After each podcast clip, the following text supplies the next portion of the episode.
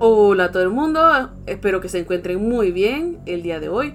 Hoy vamos a ver al SCP-064 Flow von Neumann Structure, estructura de von Neumann defectuosa. Clasificación seguro. Descripción. SCP-064 es un ladrillo de barro marrón claro compuesto principalmente por óxidos de silicio y un poco de materia orgánica. El objeto tiene una masa de 1.6 kilogramos y mide aproximadamente 10 centímetros por 6 centímetros por 20 centímetros. Su superficie es lisa y plana, con algunas astillas cosméticas menores. En términos generales, el objeto es visualmente similar a los ladrillos más sólidos utilizados en la construcción. Cuando es dejado en una expansión plana de tierra suave, SCP-064 comenzará a multiplicarse a través de un mecanismo desconocido. Observaciones más detalladas revelan la apariencia de retículos irregulares de fibras de silicio en la forma del objeto original, que a continuación se llenan y se solidifican con una mezcla a base de suelo hasta que alcanza la masa adecuada. Este proceso puede ser similar a la propagación del micelio en los hongos, con estructuras de raíz mineras microscópicas extrayendo mineral del suelo en la proximidad inmediata. Bajo condiciones óptimas, composición del suelo de al menos 90% de dióxido de silicio, toma aproximadamente 70 minutos para que aparezca un bloque completo.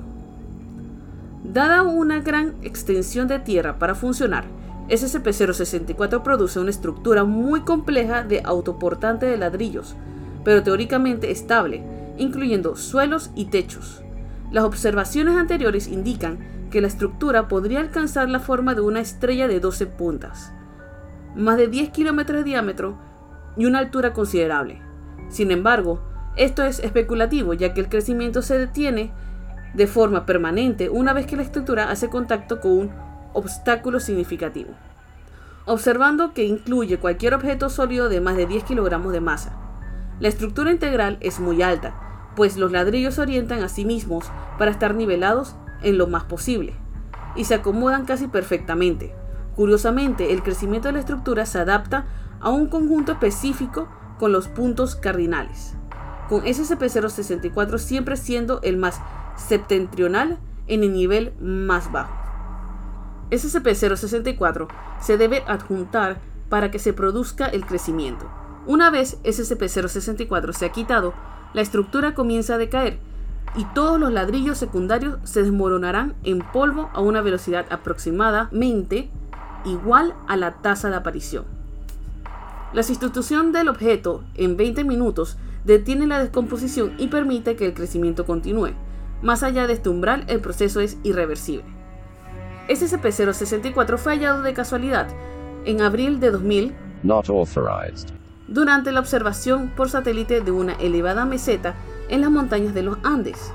Un operador de cámara señaló que una estructura aparentemente iba creciendo, extrapolando la localización aproximada del objeto desde la dirección aparente de crecimiento de la estructura, que se detuvo durante la recuperación. Los equipos de campo encontraron el objeto por diferencia de color entre SCP-064 y sus ladrillos secundarios, que eran ricos en óxido de hierro del suelo local. Una excavación completa del sitio original está en marcha con el fin de determinar los orígenes culturales y tecnológicos del objeto. Procedimiento especial de contención. SCP-064 debe ser mantenido en una zona remota adecuada para la observación. Los objetivos actuales son generar un modelo geométrico del patrón de comportamiento del objeto y observar cualquier cambio en este modelo debido a la ubicación y la composición del suelo.